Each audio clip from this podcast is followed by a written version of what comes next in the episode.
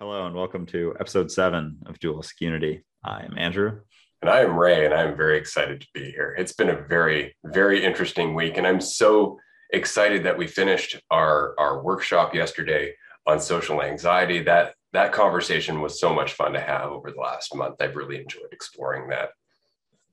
Yeah, me as well. It was it was a great time. I really enjoyed talking about it. Something I realized throughout it that I just enjoy discussing because I've, you know, we've both been through it and kind of come out the other side. And I think that's just a huge key. And I think I might have mentioned this on one of the uh, workshops, but I was on a podcast the other two weeks ago, and this uh, woman who's interviewing me was asking, like, you know, she sees a lot of people who are on social media, you know, posting about similar stuff that we post about or mental health, anything in that realm. And a lot of them have a similar story of going through that. They weren't, even though now they put themselves out there and are very open and seemingly relatively outgoing just through putting themselves out there, they all, a lot of them kind of went through bouts of social anxiety and weren't always this, you know, like peppy, bubbly, like outgoing, outspoken person.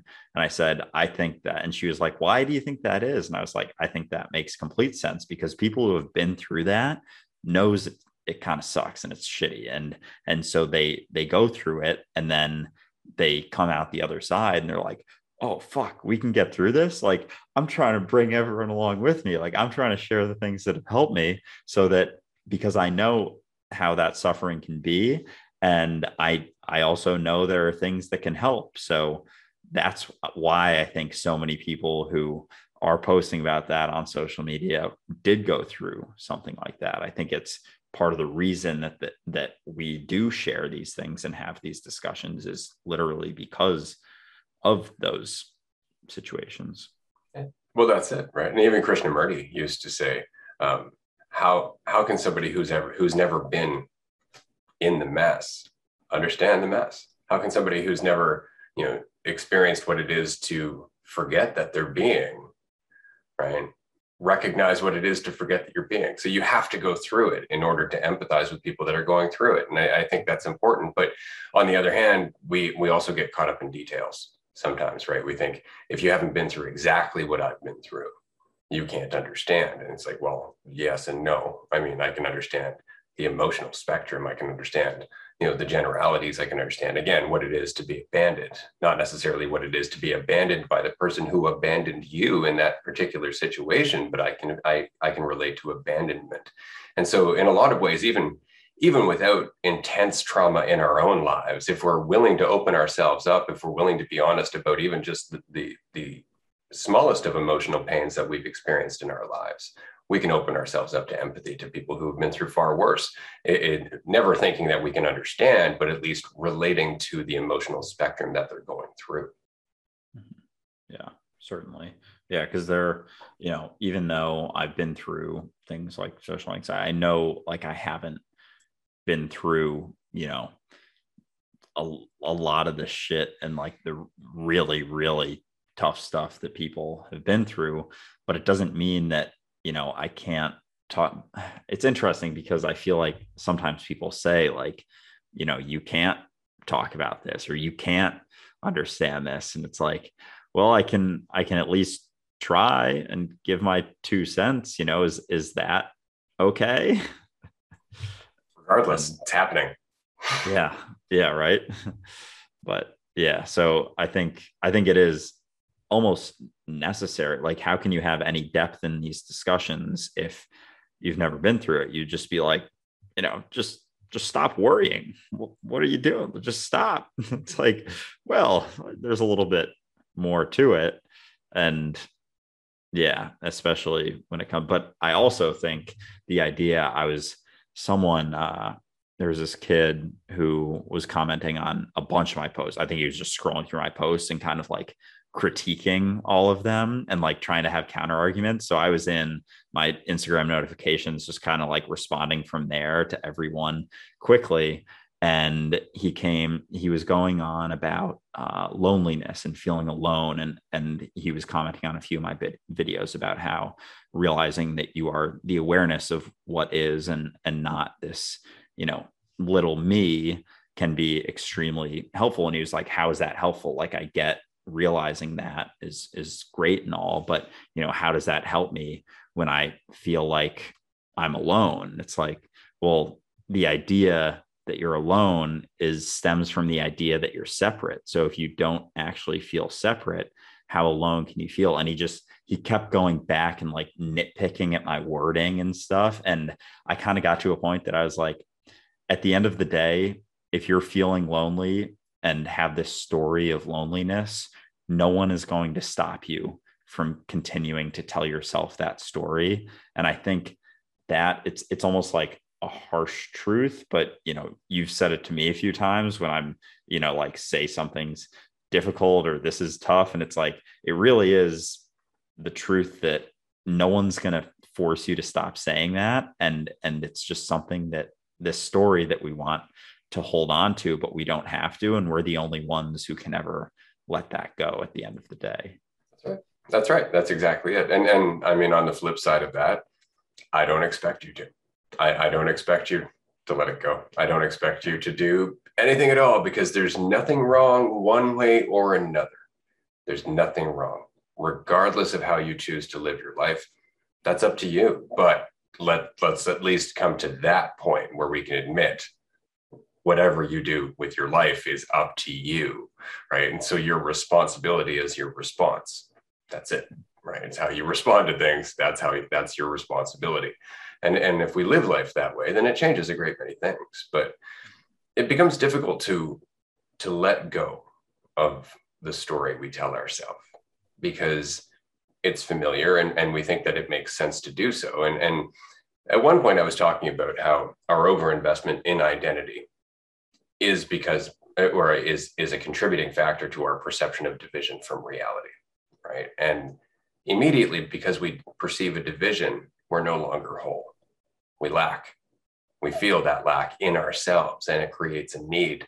And then we look around trying to find something to satisfy that need and it creates tunnel vision. So now we're trying to get towards that need to solve our sense of lack, which is not coming from the thing we think we need. It's coming from the division that we're overcommitted to. And so we get caught in that loop of trying to satisfy our needs instead of realizing that our perception of, of the division between the observer the, and the observed dictates our emotional spectrum. And people try to say, like, I got to follow my emotions.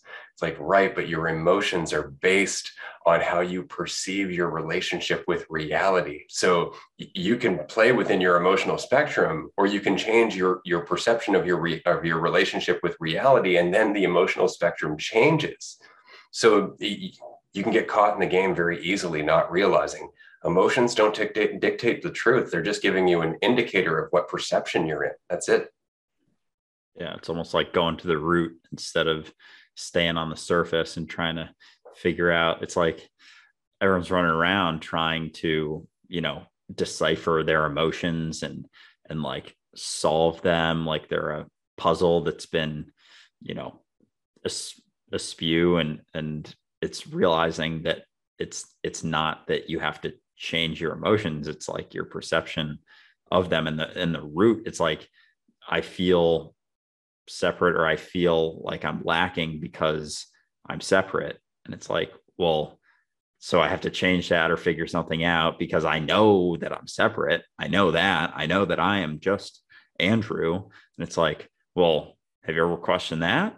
It's like well i don't want to question that because that's i i know that for sure. That's what i've been you know told and taught and like who am i if if i'm not that? And i actually wanted to ask your opinion on this. I i was asked in a q&a on instagram uh, yesterday or the day before about the difference between uh, being the awareness of what is and and this human form and disassociation and and like uh, i don't know exactly what wording they said but something like Uh, it seemed like a negative, more negative, like awareness was more on the positive side and disassociation is more on the negative side. And my thought was my initial thought that I mentioned was it seemed like it sort of came down to responsibility, like being the awareness of Andrew, like I'm still responsible for Andrew, whereas being like, you know, disassociated is almost like like it, lacks responsibility and for some reason like i'm not responsible for andrew. So like if he goes and kills someone it's like oh i'm disassociated from andrew so i don't have to worry about it. And it's like well yeah but you as this disassociated thing from andrew is, are still going to experience jail like that's right. as opposed to the awareness is is you're still have that responsibility but you don't aren't overcommitted to that idea and perception well, that's it, right? You're not overcommitted to the concept, to the idea yeah. of yourself. It doesn't stop you from being yourself, right? Like that, that's the thing. It's just that you're no longer attached to the fiction about that self. That does not take you out of the, the relationship you have with your reality. It doesn't take you out of out of the loop of causality, or at least the experience of causality, right? So, yeah, I think that's perfectly answered. But that's that couldn't have been better said, honestly. Cool. cool. Because it was on my instagram story for 24 hours so yeah good to good to hear. But yeah i mean that's what it seemed to me because sometimes people will say that and i remember early on when i realized that back in july when it kind of like that flip of a switch moment of like holy shit i'm not just andrew. A lot of people were saying like bro this is like slippery slope you know you're disassociating like you are a human like you are this human like come back to earth dude and it's like oh man what is where is this coming from?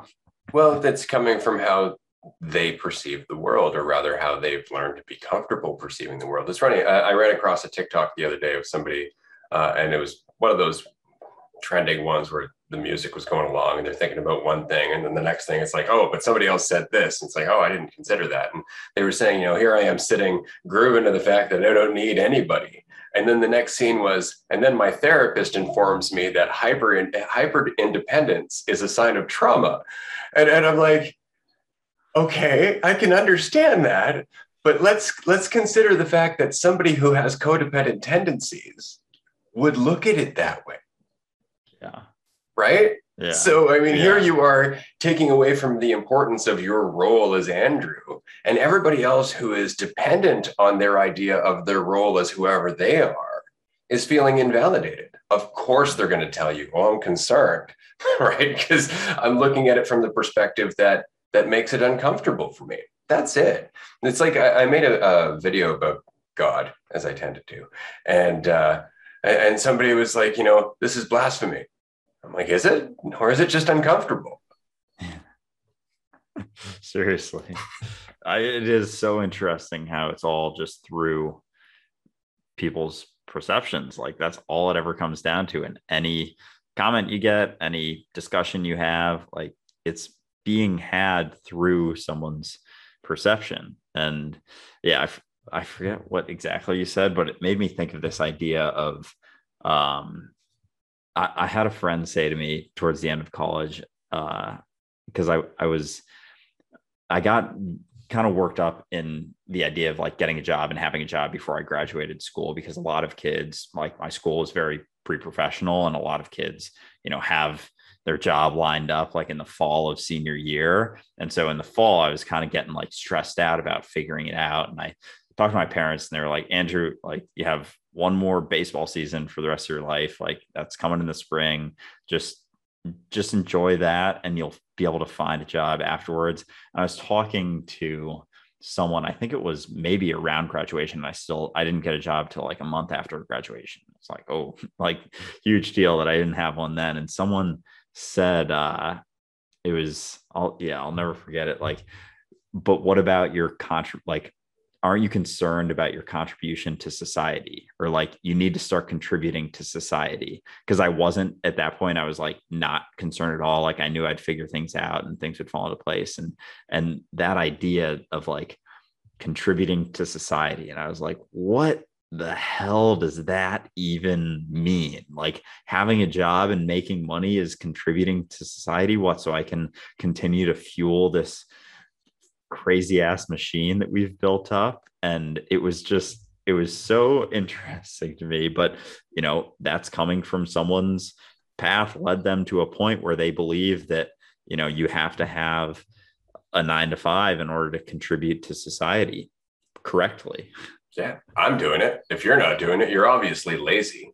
Yeah yeah it was so like i was just like what what does me doing anything have to do with you or society like what is society? And and that was before i started really questioning everything but it was still it was still in my head like that's a weird fucking thing to say.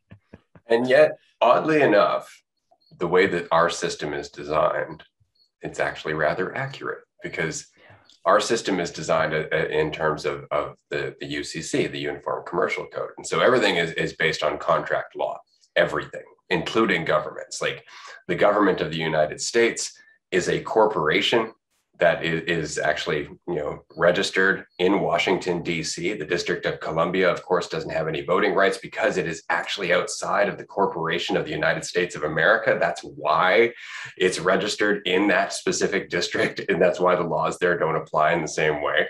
Um, Canada, likewise, a registered company, also in Washington D.C. And so these are all companies, and these companies operate like every other company. They have shareholders, they have revenue and they have expenses.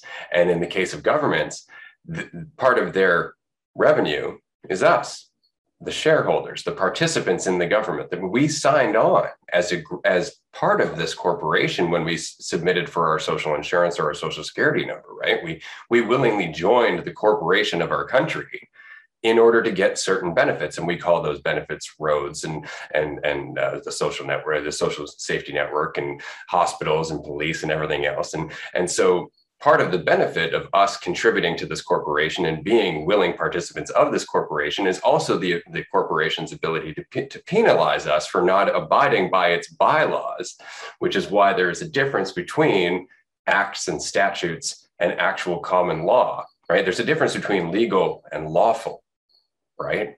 Because it's lawful to drive your car, but it's not necessarily legal to do so in a state where that state's laws prohibit you from driving it in certain ways. And it's because you are a member of that state or a member of the company that that state is also a part of. And so you've agreed to abide by certain bylaws by just being part of that system. And that's why every every city and every town is the corporation of that city. Right everything runs around this entire thing that we are voluntarily acting as shareholders and beneficiaries of a company that we call a country. So he wasn't really that far off. Yeah. Seriously. So, like, you know, what happens if someone doesn't want to be a part of it? Like, what happens if someone is born and, you know, their parents kind of are I don't know, like out in the woods or something, and they're just like, yeah, my kid's not going to be a part of this. Like, what do they go to jail? Like, if they're caught, right? Like that's yeah. the whole thing. And there are a, a, slew of laws around, you know, parenthood and, and how to raise your child, child and what's expected of being a parent and what's expected of, of meeting a child's needs as a result of all of that. I mean, as well. But the the fact is, is that that child, if that child were to grow up in the woods and then come back into society, society would not be able to interact with that child until that child got a quote unquote person or a, or a legal entity, a name with a number that could interact with that, that system, which is why when the police stop you and they say, I'd like to see some identification, what they're asking you to do is identify yourself as part of the system that they have a right to be an authority over. Damn, that's kind of fucking freaky, honestly. like, wow, because we've talked before about, you know, smaller societies and how we've kind of just, it's gotten absurdly big. So it's almost like we've gone from a society where, you know, that actually is functional, that's smaller, say a village of 100 people, and everyone kind of like does things to help out. And now it's just, gotten so massive, but it's still sort of we're still sort of paying in to the society with things like roads and whatnot. And yeah, I've never really thought about it like from the company perspective of the Right. country. changes our perspective. But then, then again, when you do look at it that way, it also changes your perspective of exactly how badly this company is being run. Because, I mean, at, at some point, the company just went, "Yeah, we don't really need to base our, our credit system anymore on actual value. Let's just set, toss in a debit credit system, and we can all use that based on the agreement that this has value." Meanwhile, we can inflate it as much as we want. Meanwhile, we can dictate where your tax dollars are going to go, regardless of what your preferences are as a shareholder. And I always found that very interesting. I think as taxpayers, we should not, if we have to pay taxes, we should actually have a checklist of the departments that we want our taxes to go to.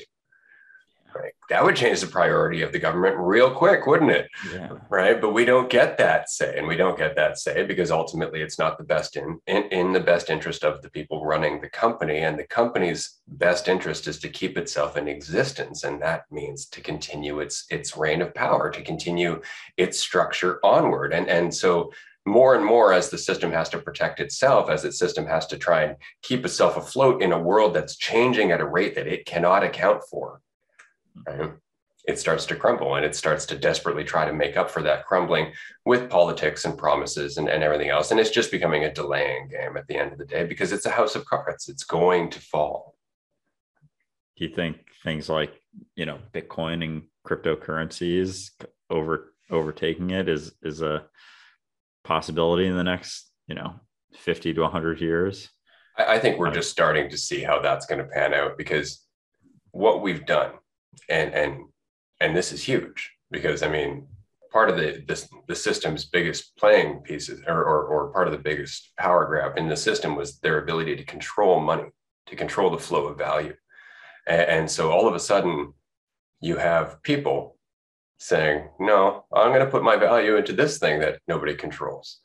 And that's changing the landscape because we're deciding where to put our value and they don't have a say. That's the thing. That's why they tried shutting it down for so long, right? They just didn't like the idea that they couldn't regulate this. They can't control it. It's like, oh no, it's only used by criminals. It's like, no, no, no, no. That's fiat currency. You're talking about Wall Street. That, that that's used by criminals, right? And, but they don't talk about that, or they'll say like, oh, cryptocurrency is using more energy than anything, or uh, more and more um, energy, and it's not green enough. It's like, right? Have we talked about how much electricity the banking system uses?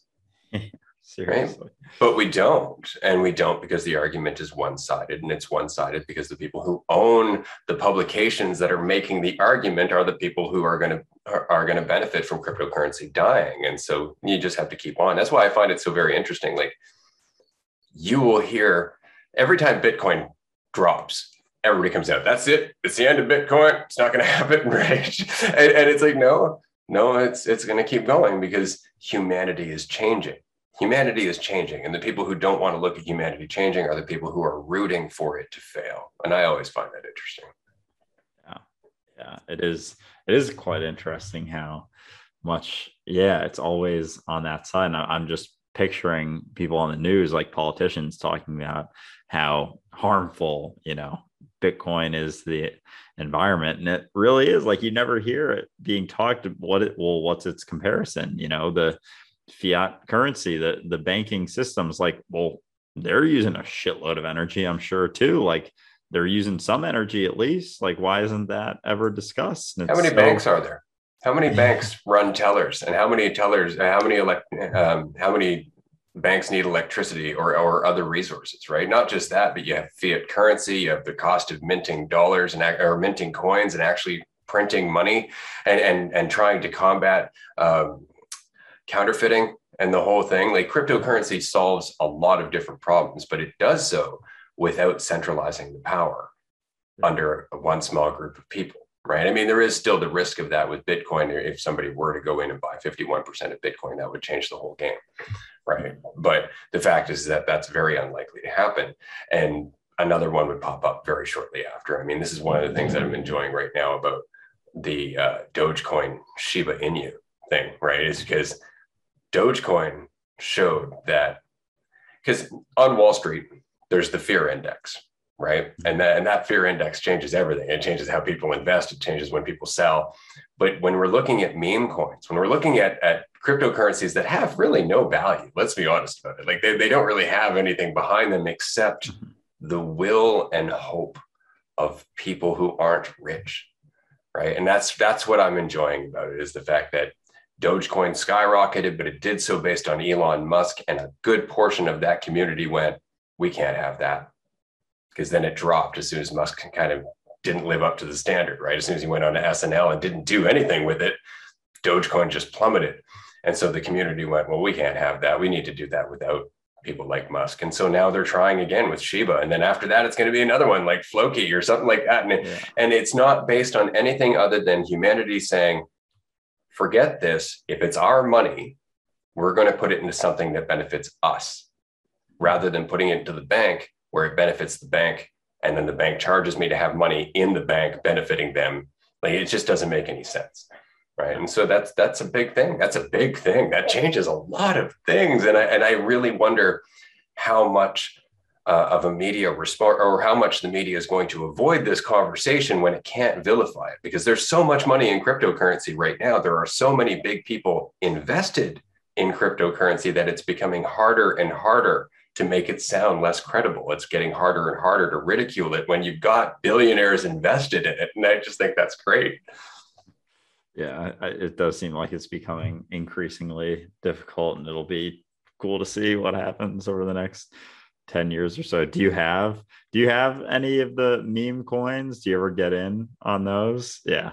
yeah. For sure. For sure. And, and the only reason is because nothing means anything anymore, man. Like it, the, it's so funny to me because the world I grew up in, because I, I, I was raised at the tail end of the 70s. I grew up, I was born at the tail end of the 70s, grew up through the 80s and the 90s and, and, and whatnot. And I've watched the world change from a very different pace to this incredible roaring machine just hurling down the tracks just just just the incredible rate of change that's happening and throughout all of that, what's really changed has been the narrative that we tell ourselves collectively. A lot of our narratives, almost all of our narratives, whether they be cultural or spiritual or economic or governmental, all of our narratives are starting to change. We're questioning everything, scientific, otherwise, right?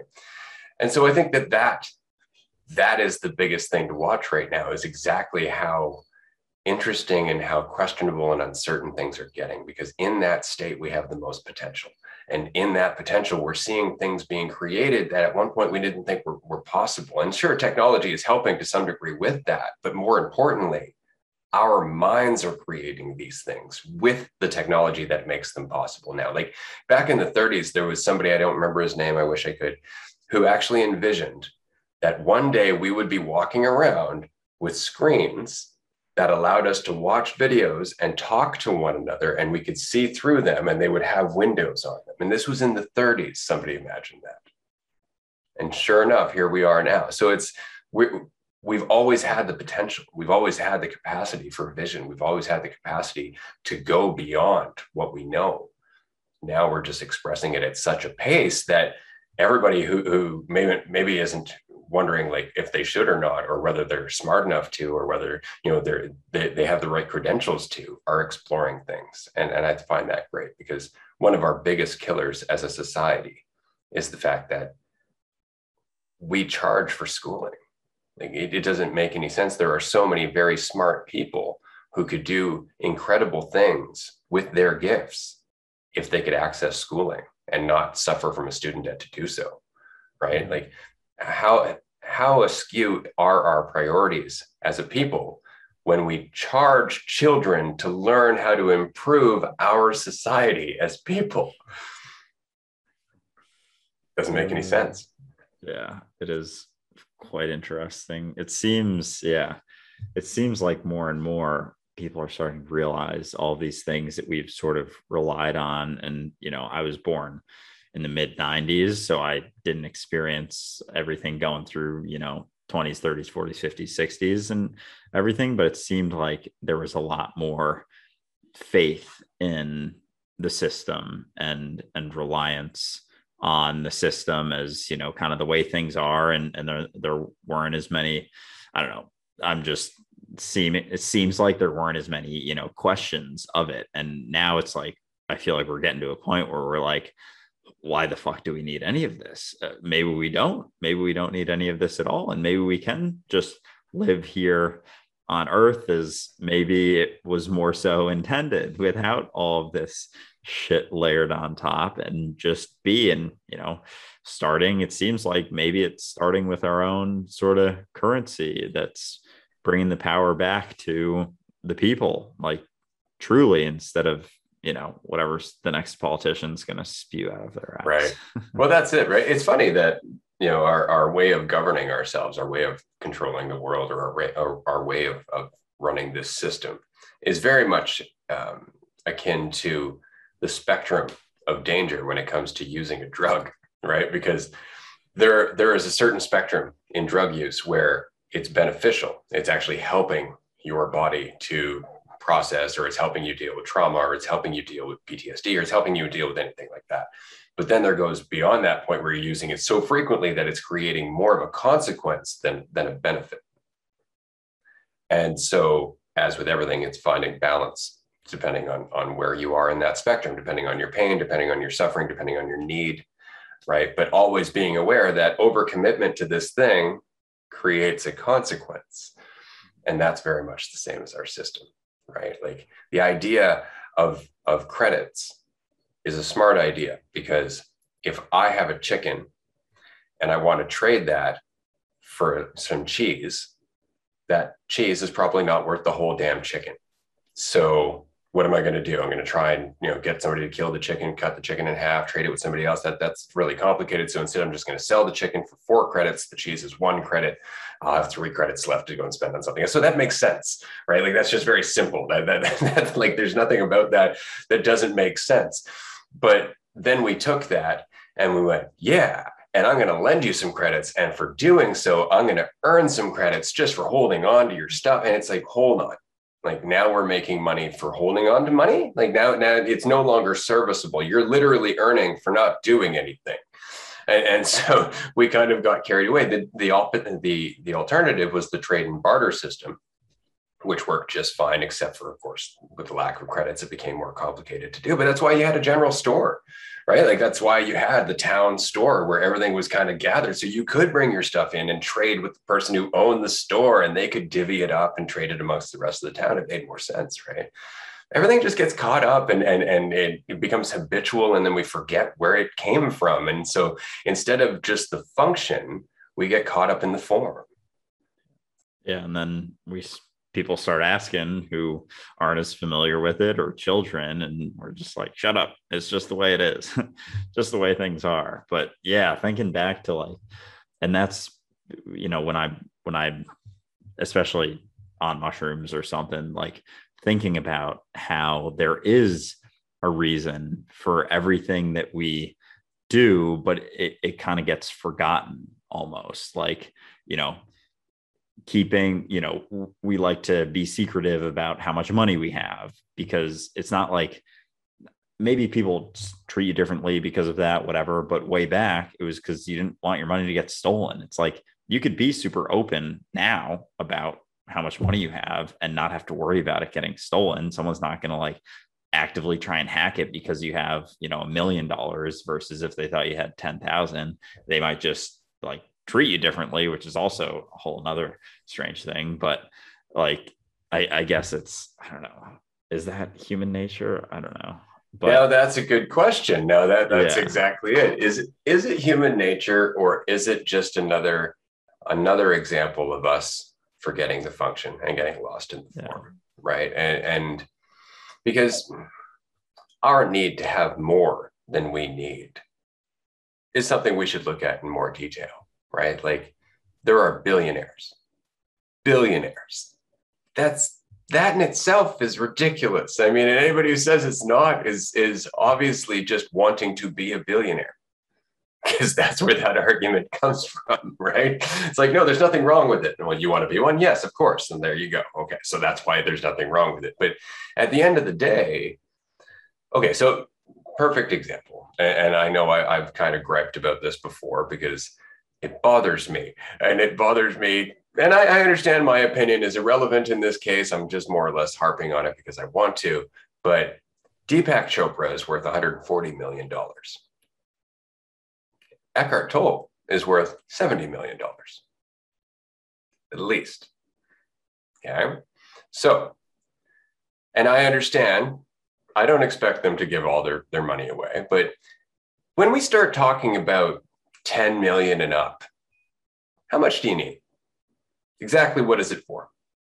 Right. And if we're talking, if you, especially if you've made your money talking about getting out of your own way, removing your need for identity and control, removing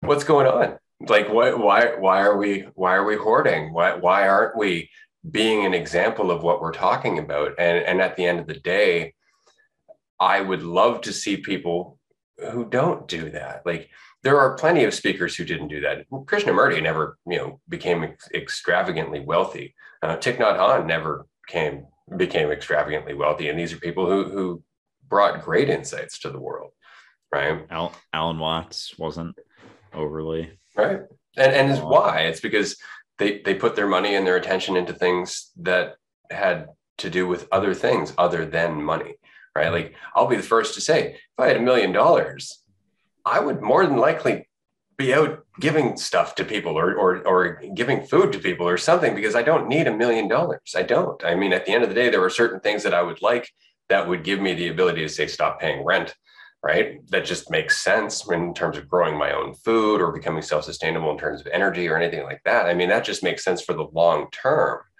But outside of those things i don't really need anything. I don't really want anything. And and the idea of having an excessive amount of money to me just gives me the opportunity to create things that could help other people change their position by giving them an environment that is conducive to them actually changing as people, right? Like being able to say to somebody who's struggling with homelessness, hey, I've got, you know, 40 acres, about an hour out of town. There's a bunch of tiny houses on it. We've got, you know, some hemp in the field. We're, we're, we're doing hemp oil in the one warehouse, you know, over here, we're, we're doing some other stuff with that and we're videotaping everything. So we're helping the world learn. Want a place to live? Right? All of a sudden, that that person is getting out of their environment. They're getting out of all their influences. They're getting a fresh start, and they're doing so by not only creating um, change in their own life, but learning about how to create social change and collective change, and being an example to other people doing this to help them do the same thing. Like, where's all the money? Like Elon Musk the other day said something. I think it was to the World Health Organization or World Food Bank or something like that. It's like you know. Um, if you can show me how me giving you 2 billion or 6 billion dollars is going to end world hunger i'll do it. It's like you pompous dick. Like the, like just because it doesn't end it doesn't mean it can't help. Like i'm sorry are, are we too busy trying to get to mars to worry about the people that are starving here? Right? And and that's the thing is that feeding starving people doesn't make me look awesome. Doesn't make me you know an astronaut and, that's really what it's about. And it's like how much do you need? Like 140 million dollars. And again i'm not trying to rip on on deepak because I, I love his stuff right? But that's a lot of goddamn sandwiches man. So why like why do you think these people like Eckhart Tolle, Deepak Chopra, like, do you think they? Because if they are truly talking about these things the way that they are, then do you think they don't act? Do you think they're like a tiny bit full of shit, or do you think they are just just enjoy their comfort? Because, or or even with like Tolle, like his seminars are really fucking expensive, and you know he could make that free, like and and do massive ones you know like why i don't know like why do you think that they are like that? Because I, I think that, and this is from my own experience, um, it's very difficult not to be in the world that we live in, right? Like I have more often than not come up with an idea for you know a, a series of workshops or or a book or or a documentary or something with the idea that yeah I can charge good for this, right?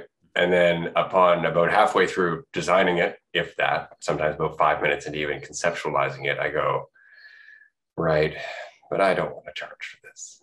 and mm-hmm. and and that's it because I know what it's like to go through it. I know what it's like to be lost, and then at the end of the day, that's more important to me.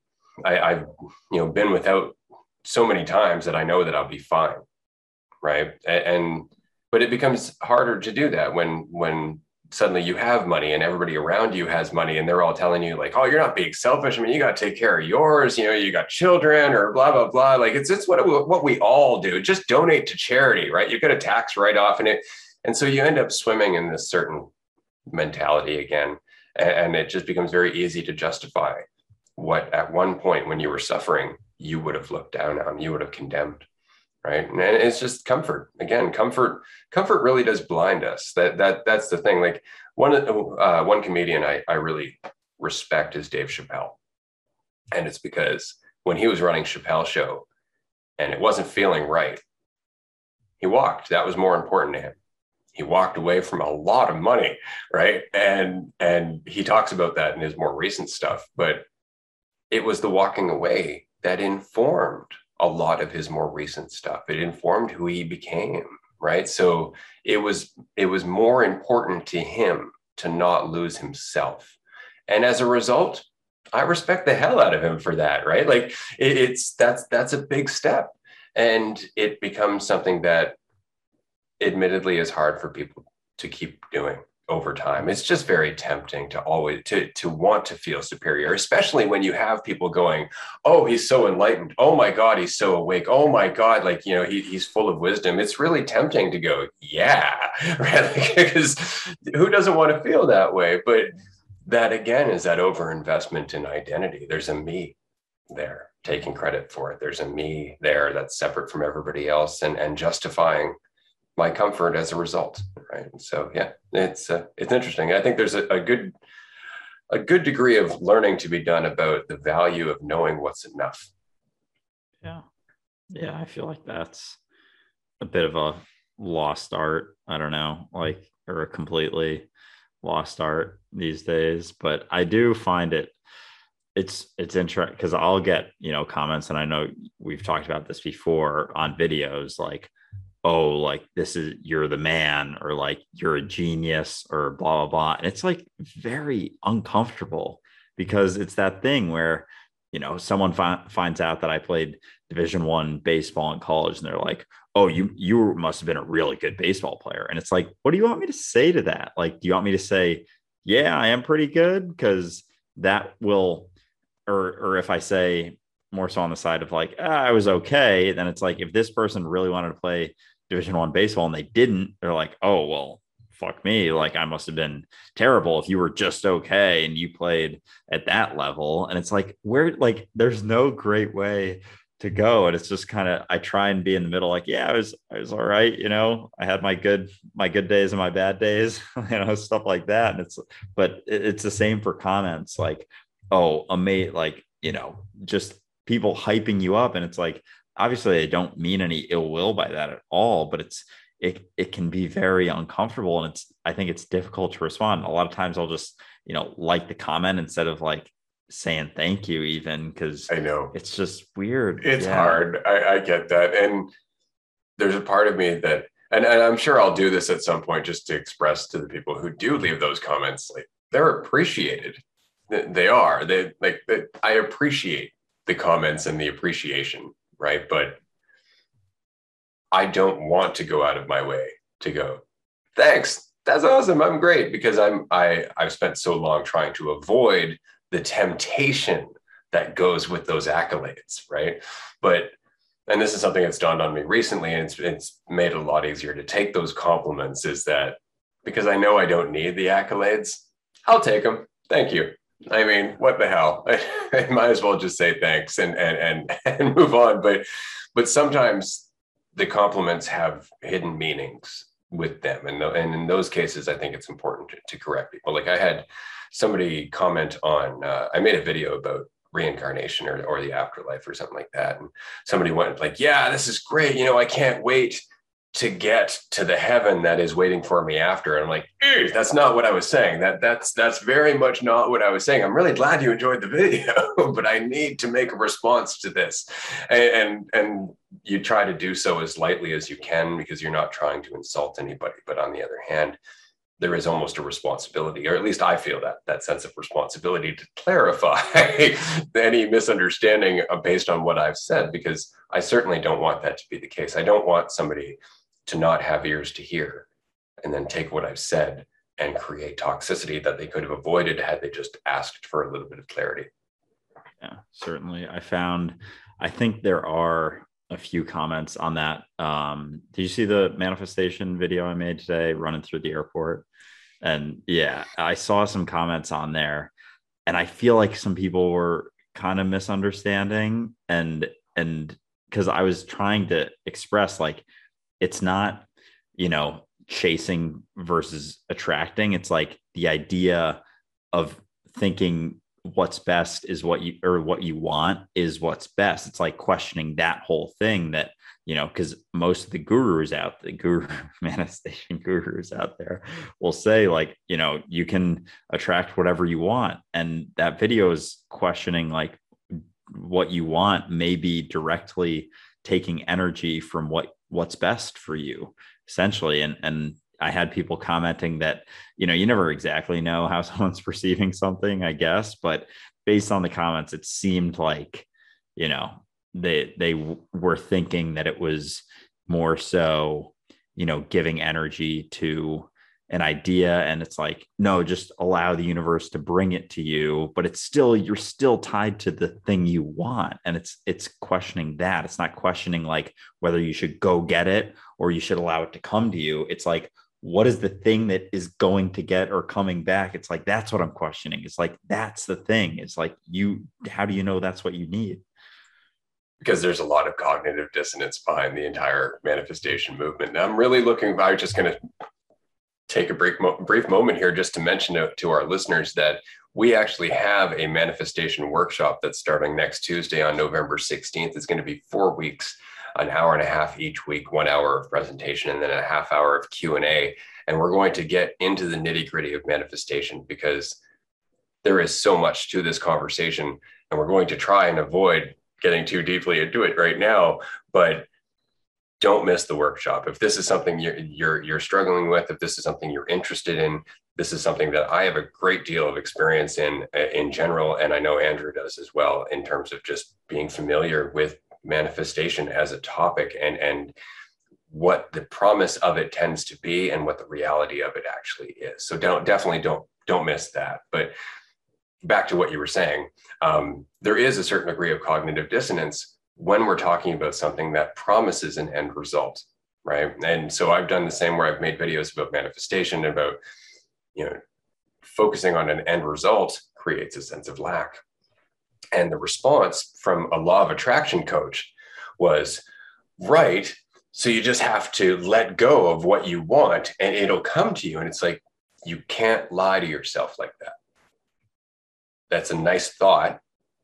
You can't go, I don't want it. Is it here yet? That's not how that works. like you still, you're still wanting it.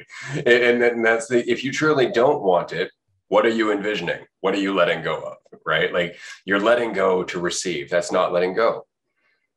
Right. But it feels good and it sounds good. And, and so there's a wall there because after a certain point, depending on who you're talking to, they don't want to let go of that idea that I'm just tomorrow is going to be better because I'm going to have what I want. And it's like, but even when you have what you want, if you're not the kind of person that can appreciate it or enjoy it or make the most of it, is tomorrow going to be better? Right. And and that that conversation gets so real. And, and it still has to do with manifestation. It's not to say that you you aren't in fact having some great degree of influence over your life. It's just that that that influence wanes with your lack of clarity. So clarity has to be the first step. Yeah. Yeah, it is. Yeah, it's it's I feel like I've been on a roller coaster the last I don't know, 3 months or so just all over like changing a lot all, you know, good things and it's been a fun roller coaster for sure but yeah the idea of that idea of lying to yourself is so and we talked about that earlier that might have been before we started this podcast on our first conversation the idea of manifesting because i was going through like you know i am so grateful and my heart is so warm now that I have $10 million in my bank account and kind of like that sort of standard verbiage of manifesting. And you're like, well, are you, can you lie to yourself? Like you're lying to yourself, right? Do you have $10 million right now? And I was like, well, well, no, but it feels, I feel good because I feel like I have it already. They're like, yeah, but you don't. It's like, yeah, you're right. uh, it's like that, but that's kind of the standard of like manifesting. And it really does, you realize like it does immediately create this sense of lack because you can't lie to yourself. You know, you don't have $10 million. You don't, you know, you don't have that, you know, car or, you know, relationship or, or 20 pounds of weight lost or whatever deep down. So you, at the end of the day, you can't lie to yourself. But I don't know. I, I feel, feel, like some, good knowing that it's yeah. coming or I feel good just yeah. just believing that it's coming, and and that's that's no different than waiting for the second coming. Yeah. Yeah. Right, like you're you're, you're just coping with the sense of lack that that's ultimately being exacerbated by your coping and and that's that that vicious loop right like we we try to get away from our misery not realizing that trying to get away from our misery makes it worse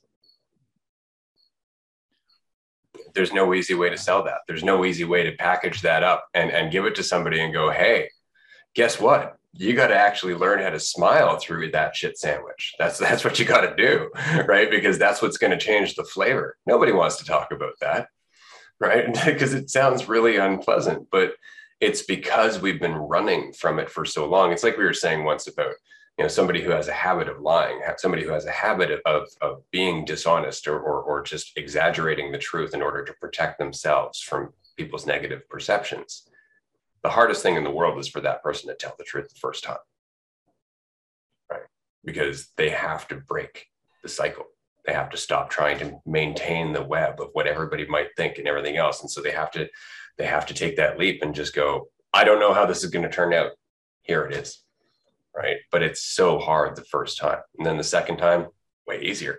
Third time, not a problem, right? And by the time you're a thousand times down the road, you're like, you know, what? I, I used to lie, right? Because you, you've just walked so far into the other direction. It's like we were talking about earlier before we started the podcast in terms of, of the fields within awareness, right? That there are certain directions that you can take in the same way that there are no levels in spirituality. There are only directions towards yourself and away from yourself. That is it right and so yeah, it's, it's very much the same with with our awareness is that we can choose a direction and that direction is either going to be deeper into the perception or the uh, the belief in division or more towards the reality which is ultimately a lack of identity and a lack of control and a lack of certainty.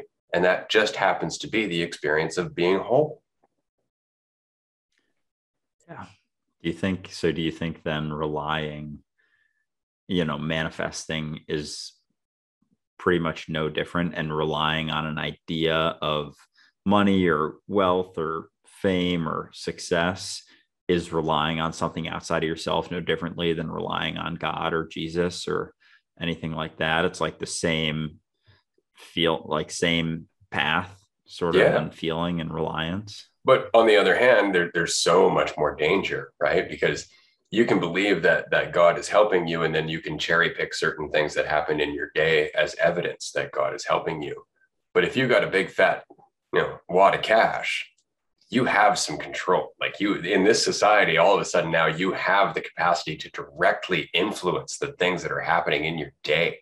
And so that's very easy to believe in, right? It's very easy to believe in that sense of control, even though it's not control it's just the appearance of control. Like you sure you can get anything you want but that still isn't changing you as a person as the ability to appreciate getting what you want right? Like they, so it's just again the superficial appearance. And so we believe in that. Like if i have enough of that then i'll be happy. And it's like no because money won't change who you are right? It'll just polish who you are.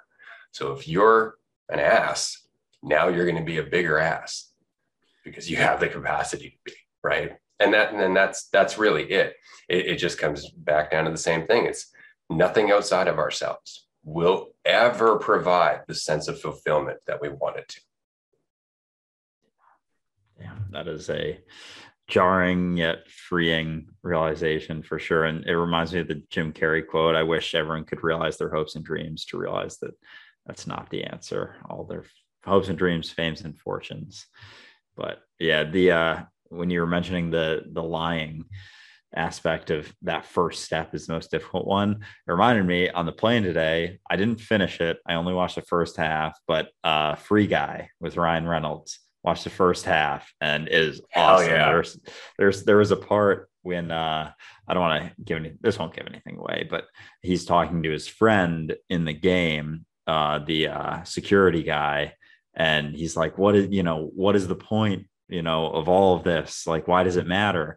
And his friend is like, Well, it, here here and now, this moment is is real. Like whether we're real or not, or anyone anything is ever real like this moment between two friends discussing is real and, and does it really matter after that and that was like his his switch and that was sort of like right after that the plane landed and yeah it's a brilliant movie it's really yeah. really well done and the symbolism is fantastic but and i wonder about this because there have been a great many movies where the, the message is there like it's in there and, sometimes it's intentional and you can see when it is and then sometimes it's almost like it's not it's almost like the symbolism is within the movie without them even noticing it right and so I, I wonder about that when it comes to our collective awareness because we are always expressing the changes within our awareness. And so we have like you you can tell how movies have evolved over the last hundred years, right?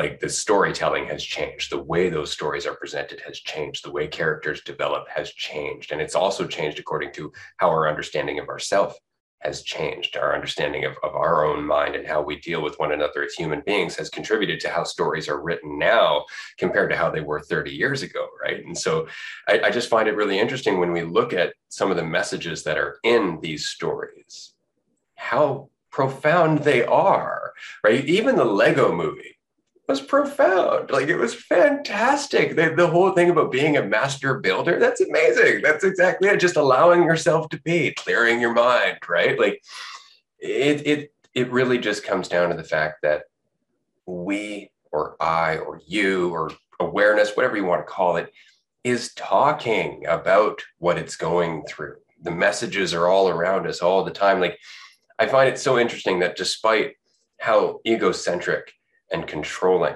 the government is as a whole. That if you were to listen to, to Joe Biden's speech when he was made president, there's one word in that that you hear over and over and over again, despite the fact that his he has his own political agenda, despite the fact that he does everything to contradict this word. It is the one word that kept echoing over and over and over again in awareness that day, and it was unity. I find that amazing. What was before there was was uh, Barack Obama? Yes, we can. Yeah. Right, like these are echoes of, of awareness. These are echoes of our of our sentiment. And unfortunately, they're used and twisted by marketers and and and public relations and propaganda and everything else. Sure, but they can only use what we're showing them is there. That's awesome. Yeah, it is really cool to see. And with that guy, you know, uh, free guy is it's so and, and it is and because it is kind of like at a high level the storyline i could totally see that you know being made into a movie you know the video game versus you know people being in the video game out of the video game virtual reality like we're kind of coming to that. But then within that I, it was like it was so clear to me watching it and i could easily see why you said i should watch it. But it's almost like i do I was sort of wondering like, is this, is someone directing this or writing this script? Do they actually think that? Because it, it could easily not be. It could easily just be, you know, kind of that surface level idea, but it's so and that's the thing, right? Like where we're at. yeah. Now think about what we're saying there, right? What we're saying is that it just happens to be there. Like it just happens to be there, and they think they're sending an entirely different message. How often is that happening? right? Like how often is is there multiple messages happening despite somebody's intention? Mm-hmm. That amazes me. To me, that that's how we're talking about the universe speaking, right? Is when you start you look at something that you've looked at a thousand times and you see it in a different way. You're just like, oh, that's awesome. That's new. Right. And, and, it's like, yeah. And it's all there. It's all there. That that's what always gets me is that this moment that I'm in right now, every experience of this moment, every perception of it from being totally depressed to being totally free exists right here. And I can just choose one. Mm-hmm. Yeah. Yeah. it's it's really cool. And it's almost like, does it even matter if if they're doing it purposefully or not? And and it's like, can they even take credit if they were doing it purposefully? Would they? Would they take credit if they were doing it pers- purposefully? Right. And there's so many movies like like like um, Groundhog Day. Have you watched Groundhog Day? I have a while, maybe like 10 years ago. That movie, yeah. man, man, if you want to talk about the lessons you would learn being eternal, that movie's awesome it'll just rip you apart, man. It. It's yeah. so good. It's so good because you don't know how many days Bill Murray repeats. And and the author actually said it was probably like hundreds of years. Like it just it just kept going for him. And and through all of that, he's learning more and more about himself. But you'll see his character go through the process of resenting it, then trying to use it, then trying to benefit from it to get a sense of happiness, and then getting frustrated that he couldn't, and then finally surrendering. And it's the whole journey is just beautiful. And that's the journey of, of our eternal awareness, right? Like that's the journey that we go through individually. And, and the only question is, you know, how quickly can we go through that collectively? How quickly can we get through that process of understanding that we are hurting ourselves by trying to benefit ourselves? So do you think like within our awareness, do you think we've gone through it multiple times? Or do you think there's, you know, it's like sort of cycles within a larger cycle or just what do you mean by we? Do you mean humans? Yeah. Right? Because this is this is the journey all the time in every variation on different levels and different scales is, is this is the journey is towards ourselves and away from ourselves and and and there are so many intricacies in that journey and and considering how many species there are doing different parts of that journey on different levels and different like it's so interconnected but it's always this always this from towards ourselves and away from ourselves it's always that moving back and forth and oscillating within oscillations like and that's why it gets to the point where it's just a giant pool, right? Like the, the ocean's in a drop, right? Like it's, it's so hard to conceptualize or talk about because you're talking about infinite causality.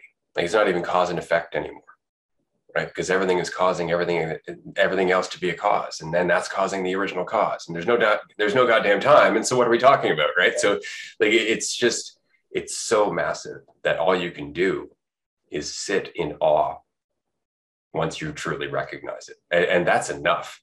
Once you recognize it, you're just like, damn, why would I want to believe in something that would minimize this experience? It's a great question. I don't know if I have a good answer for you. I guess unless you know you're just tied to that perception. But yeah. That's it. Right. It's just it's it's familiar and it's comfortable and and it's the devil I know and uh, i think that that's the one thing that really changed for me in my life was that i just didn't want it anymore it really just came down to the decision and i think i think this is true for everybody regardless of your situation if you are done with the with the consequence that you're experiencing emotionally if you're done with the sense of lack that you're going through if you're done with the frustration and, and the expectation that you habitually go through that's that's the biggest part is deciding i am done this is enough. I've experienced enough of this that I'm going to question it no matter how uncomfortable it is, because the alternative is just more of this. And, and that's that's the decision. Once you make that decision, doesn't mean it's going to be easy, but it does mean that you, the rate of change is going to pick up and you are going to start noticing how quickly you are adapting to things because you're allowing yourself to be uncomfortable. Sorry, I just have to plug my computer in real quick. It's uh yeah, I didn't have my charger. No problem. And as Andrew plugs in his computer, I just figured I would mention because I always fail to do so that uh, Andrew and I actually do have a Patreon page where we post some of the conversations that we have during our TikTok live streams, and we post some of the conversations that we have before and after our podcast. There's a lot of extra content that goes onto our Patreon page. Um, it's very much worth contributing $5 or more per month just to get access to that content. But in addition to that, I'm also give, doing a giveaway in November and December to any of our Patreon supporters. I will be giving away a free 50 minute one on one coaching session uh, via Zoom for November. That'll be a draw on November 20th. And currently, since there are only three Patreon supporters, it's one of those three people who's going to win that, that uh, hour long coaching session. So if you're interested, now is definitely the time to go and join Patreon. Likewise, in December, I will be giving away three hour long coaching sessions via Zoom. So just being a Patreon supporter there will get you into the draw for that as well. Um, and that was just a quick announcement. And Andrew seems to be back, so we'll continue on. I'm back yeah, there is a uh, high likelihood of winning that right now. So get in there because the odds are the odds are pretty high. But um, yeah, I for, I totally forgot what the last thing you were talking about was. That's okay. That that's actually that's a good point to to bring up because it doesn't matter, right? Like that that that's the thing is that whatever thought process we're having at any given point is the thought process that we're supposed to be having at that given point, or at least it's the thought process that we're having right and, and, then you know as long as as long as we're having that thought process for the right reasons which means for ourselves um, we can just pick up wherever and continue on because the conversation is really just about us growing as people. It's not even about what we were talking about right? It's about the continuing growth as people. And i always enjoy that about conversations like this because i have a very few amount of friends who i know i cannot talk to for years see them, sit down and carry on as if we were just talking an hour before. And it's just because the conversation is not about the details, right? The conversation is about being in the conversation, right? We just pick it up from there. And, and that's the best kind of relationship to have is one where there's no need, there's no need to try and impress anybody. There's no need to try and like, oh, I'm sorry. Uh, no, just be where you are. and let's continue on.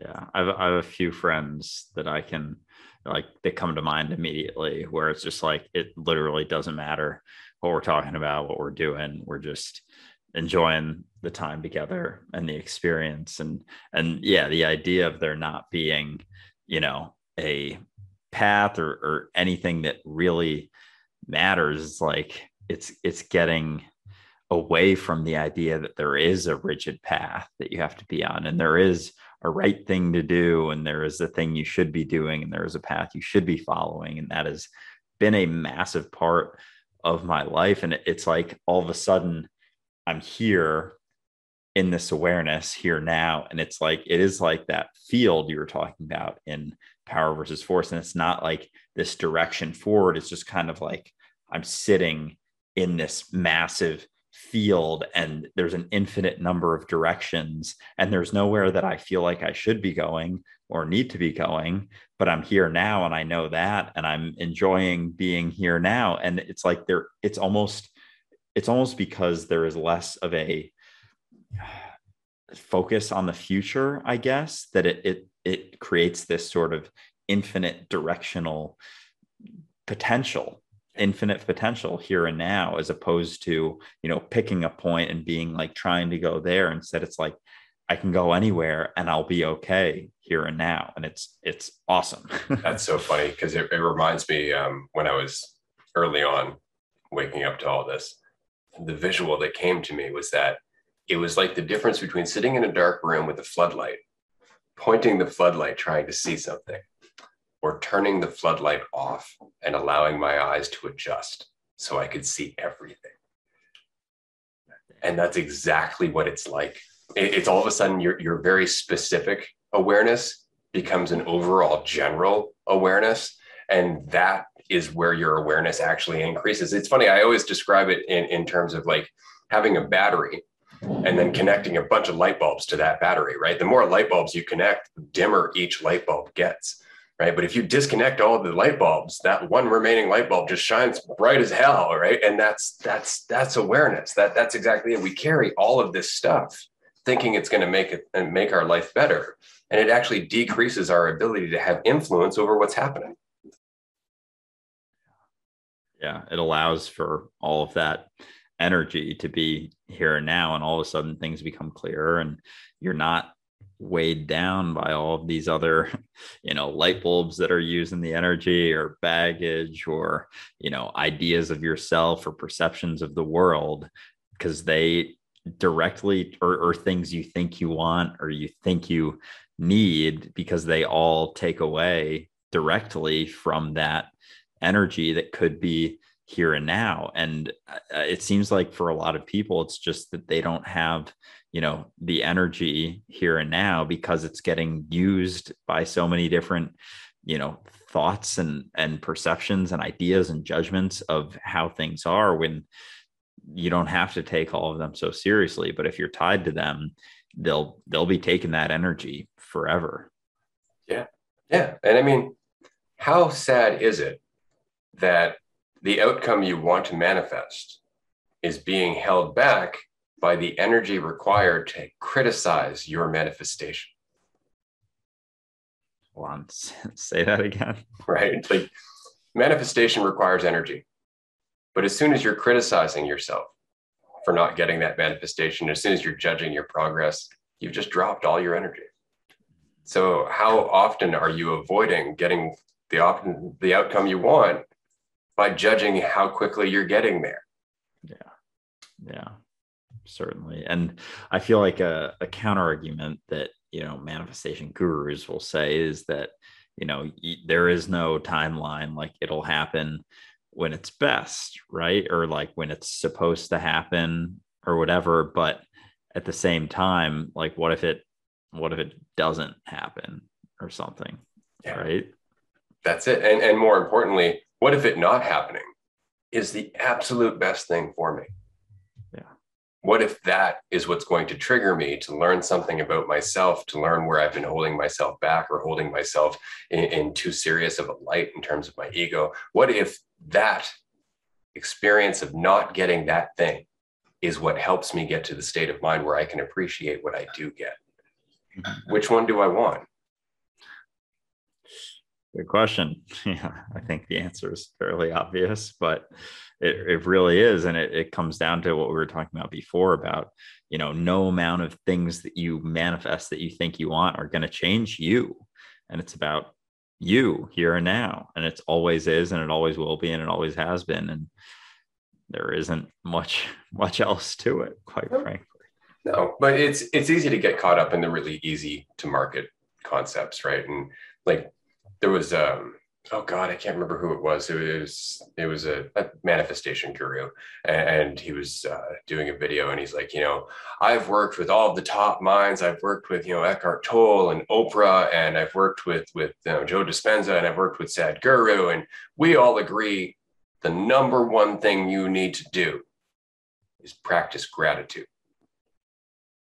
It's like wow that sounds really nice what if I'm grateful for things that reinforce my ego? What if I'm grateful for things that actually are contributing to my suffering?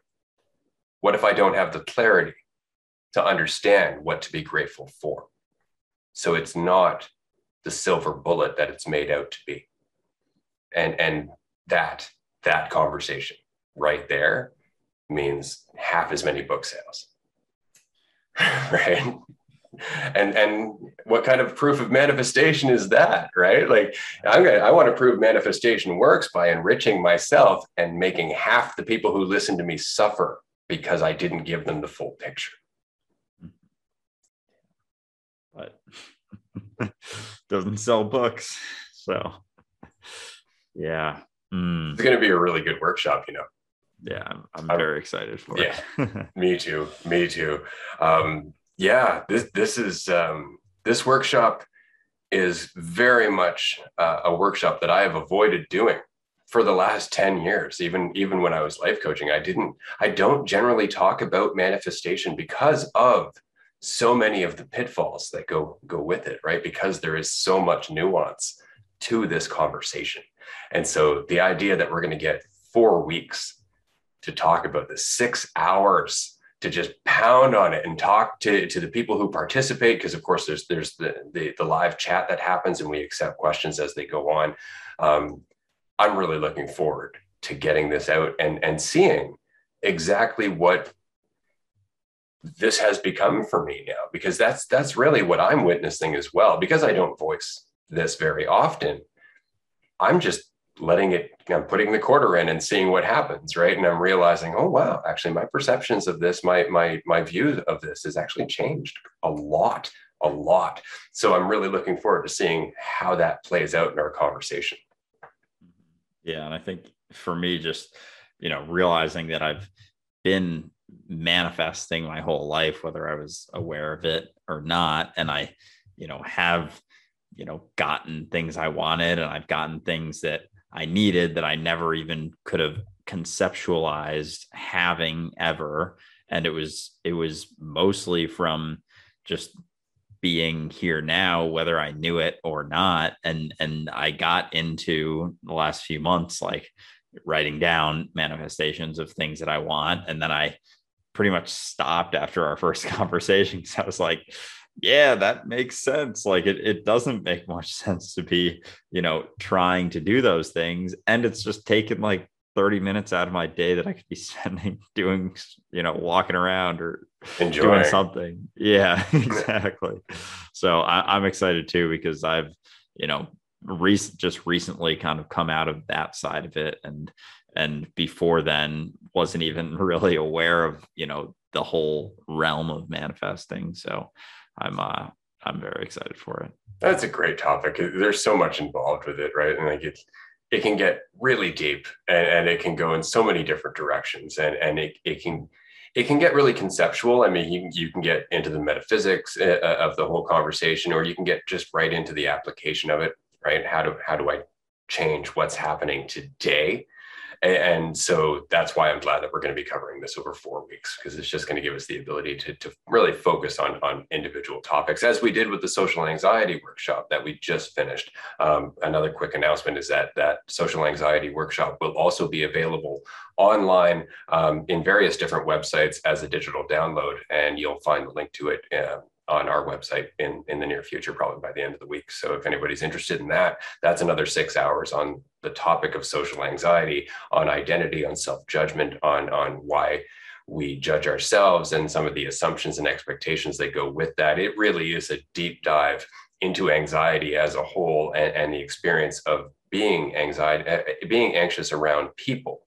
And so, if that's something that you're struggling with, I definitely recommend you pick it up as a digital download because we probably won't be doing another workshop on it for quite some time, though we are always willing to talk about it on a one on one level or on social media if you'd like to contact us there.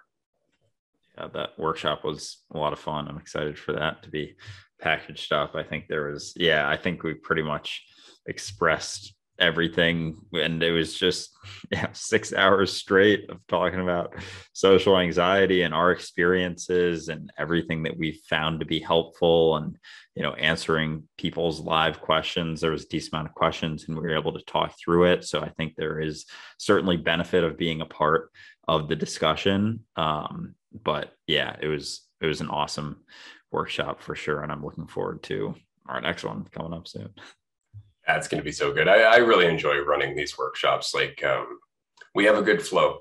That, that's that's one thing. Um, even my wife has has mentioned watching our podcast is that uh, we go back and forth really easily, and we, we tend to st- to stay consistent in what we're trying to talk about. Even though we do deviate from time to time, it's always within the realm of what's relevant to the conversation. And so it, it's definitely worth participating in. Another thing I wanted to mention about the Patreon page that I mentioned earlier is actually um, every third, is it third Wednesday? Every third Wednesday of the month, um, we actually have a supporter only live stream where you can jump into a Zoom conference with us and be on screen and actually talk to us live for an hour and a half. And that's every third Wednesday of the month from 6 p.m. to 7:30 p.m. Eastern time. And again, all you have to do is be a Patreon supporter to participate. It doesn't matter what level. Um, so if you do want to chat with us or if you do want to jump in on that conversation, that is definitely an easy way to do so because we don't generally uh, invite participants onto our live streams when we're talking on TikTok or Instagram. So that's that's definitely the best way to jump into the group chat.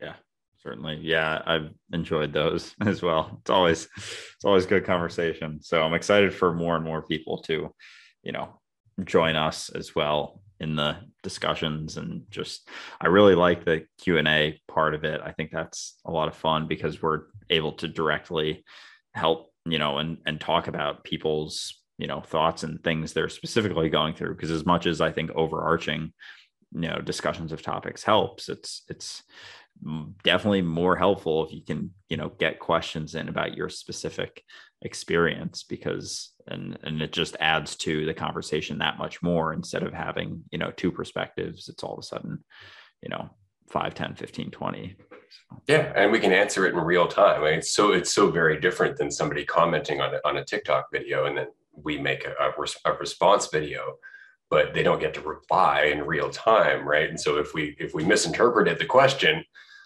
we there's you know there's no backseas we can't just say like my bad. Let me try that again right? So it's already out there. So at least in these live chats you can actually express what it is you're you're you're wrestling with and, and we'll deal with it right then and there. And, and I'm, I'm really excited about that. Episode seven eh? This is this is becoming a lot of fun. I I cannot believe how easy it is to do this. Um, there's just so much to talk about, but we're seven episodes in. The last one was two hours long, so I'm glad we're we're cutting this down to a reasonable time limit. Though, admittedly, we did talk for a half hour before we started recording um, this podcast, and and that that clip will also be available on our Patreon page. So there's all kinds of reasons to join us on Patreon at the end of the day. And there's also some options for some other uh, bonuses and some swag and some epic uh, merchandise and accessories if you're interested. But at the very least, you can also get a bit of a, a, a voting say on what it is we're going to talk about in these podcast episodes as well. You get the you get the uh, ability to suggest some topics and to ask some some questions, and of course, we're actually going to do uh, the occasional Q and A podcast episode where it's just questions from the audience, and so that gives you a chance to get your your question prioritized in that in those episodes as well. So definitely check it out, and. Um, yeah, I, I did want to ask you about something because somebody was talking uh, or somebody had left this comment on one of our videos and they were asking if we could talk a little bit about insecurity and self judgment. And I know we've kind of revolved around that through this episode, but I, I think what we're looking for when we're talking about these things are really actionable things that we can use in our day to day life. Like when we're feeling anxious or when we're feeling uh, like somebody is judging us, what's a good way to diffuse and to, to diffuse that feeling? And, and I'm curious what you would say to, to that question. Yeah. Um, I think I think realizing that you don't have to take those thoughts so seriously, they aren't truth and and becoming just aware of those thought processes and and when those feelings come up realizing that you know because i think there's a it's almost like two different conversations of when you're actively feeling anxious or you know judgmental of yourself versus you know when you're not but you're trying to you know work on it. There's like two different things. And i think when it comes into it people get caught up in you know i've been working on it so much but i'm still feeling it. Like i'm still feeling anxious. Like i shouldn't be feeling this. I've been put so much work into it. So they resist and try and suppress and try and get rid of it. And it's like in the moment in the moment of feeling those things it's okay. Like it's okay to feel them you don't have to get rid of them. You're not going to be able to get rid of them. And it's okay to be feeling them. And the, the sooner you realize there's nothing wrong with it, the sooner, and, and that can be done outside of when you're feeling it leading up to any sort of situation or when it, you know, there is a situation before I feel like I'm jumping around a little bit, before that situation, when you start feeling, you know, anxious about getting anxious, the potential of feeling anxious, realizing that that's okay too. It's always okay. And realizing that it's okay, it's not this bad thing, it's not this horrible thing that you have to, you know, avoid at all costs. All of a sudden, you're not getting anxious about feeling anxious because you know it's okay to feel anxious. So it cuts it at its root. And yeah, you'll still feel anxious. I still get anxious all the time, but I don't take it seriously. And I know that it's okay to feel it. And I know that it's just a feeling and it doesn't define me and it's okay to feel. So all of a sudden it comes up and it passes through me just like any other emotion. Exactly. That's right. That's that's an awesome answer. That that's perfect. And and, and it's cool. it's a really good point because we do judge ourselves for continuing to feel these things. Like, you know, if I made the choice, why am I still going through this? And it's like the problem with with choosing is that you have to keep doing it. Right. It's never I've made the choice. Like I'm here now right? And I, have had so many conversations eh, regarding awareness or, or spirituality or, or, being awake, because you'll often hear the, the term ego death, right? Like, oh, I've experienced ego death. It's like, and now it's past, and your ego's back.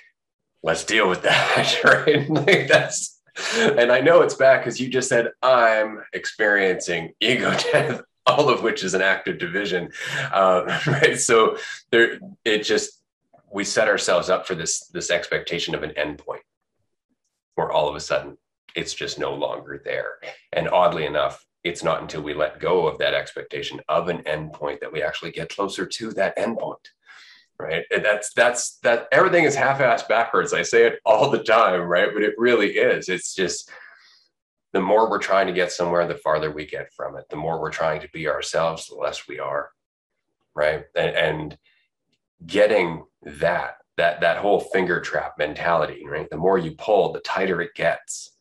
That changes how you're going to interact with your own thoughts. You're going to start looking at your thoughts with a certain degree of suspicion and especially your first instinct on how to deal with that thought with a certain degree of suspicion because you're going to just start practicing awareness of how many different strategies you've tried so it's a it's a lot like um, cracking a safe right you're you're doing the different combinations, but you really got to listen. You really got to pay attention to each and every turn in order to see what combination you're trying. Because if you lose track, then you got to start all over again and you got all kinds of, of, of consequences, right? So that's it. It's just be suspicious of your thought and your response to that thought. And eventually you'll get to a state of mind where they have less sway over you because you're not giving them the credibility to have that authority over you. Your belief in them isn't there. Just just like we were saying earlier like you with the beliefs you have to identify yourself as being within their authority. Well with your thoughts it's the same thing. You have to basically decide you're under your thoughts authority. You have to decide you are the victim of your thoughts in order to be the victim of your thoughts. Certainly. Yeah and it comes back to you know belief belief that it is truth and realizing that it's not and questioning it can be hugely beneficial whether you're actively feeling it or you know working on it outside of you know the the physical feelings of it. It's it's the questioning the hmm. constant questioning of everything including yourself and your idea of yourself and your perception of yourself. Especially especially yourself right? Like that that's that's really it. And because the day, it's funny how we become scared. If i question myself too much you know, I'm going to lose all sense of who I am. It's like that. That's kind of funny, right? Because you're not your idea of who you are. You can't. You can't actually lose yourself. You can lose your idea of yourself, but all that really means is you've unlocked your potential. Yeah, that infinite field of possibilities that you're all of a sudden you're sitting in instead of you know being sure of whatever and then being afraid of losing it and being afraid of being perceived differently it's like when there's nothing to perceive you don't give a shit how you're perceived exactly. That's it. That that's that's it. It's like i don't even it doesn't even dawn on me that i should care what people think about me anymore right? Because whatever they think it's not based on me right? And i and i know that. And, and i know that because it's true for me as well right? When i'm looking for something in others that's what i see. When I'm no longer looking for something, when I no longer want to see the best in people, then I see people. And I see who they actually are because my preference isn't in the way. Neither is my fear. right? And and that's the only real way to deal with anybody is is to let down the walls that you think protect you, but also blind you from seeing who they really are. Right. Because I mean, how, how can you see them if you can't see you? It's like Jesus in the whole thing about, you know, remove the beam from your own eye before you talk about the speck in mine. Right. It's a hell of a visual, right? Mm-hmm. And it's it's the same wall, the wall that's protecting you and the wall that's, you know, creating this sense of security and the wall of division. all the same wall. So funny. So we're going to wrap up this episode because I think we've approached an hour and a half. I know we've been talking for like two hours, but um, episode seven, this has been great. And then uh, next week, of course, we will be recording episode eight. And on Tuesday, we will be starting our manifestation workshop. So definitely don't miss that. Um, this has been a great episode. This, this conversation has been a lot of fun. It, it feels like, even though I talked to you yesterday, um, there's always so much time in between our conversations, man. There's always so many things that happen. I feel like I've lived another lifetime between the last podcast episode and this podcast episode. So I'm, I'm really looking forward to seeing how this continues to evolve. Episode seven, we you know we're on to eight next. That's that's that's awesome. Awesome. Yeah, it's been so much fun, and I yeah, likewise. Well, everyone, we will see you next week for episode eight. Thanks for joining us. Bye, everyone.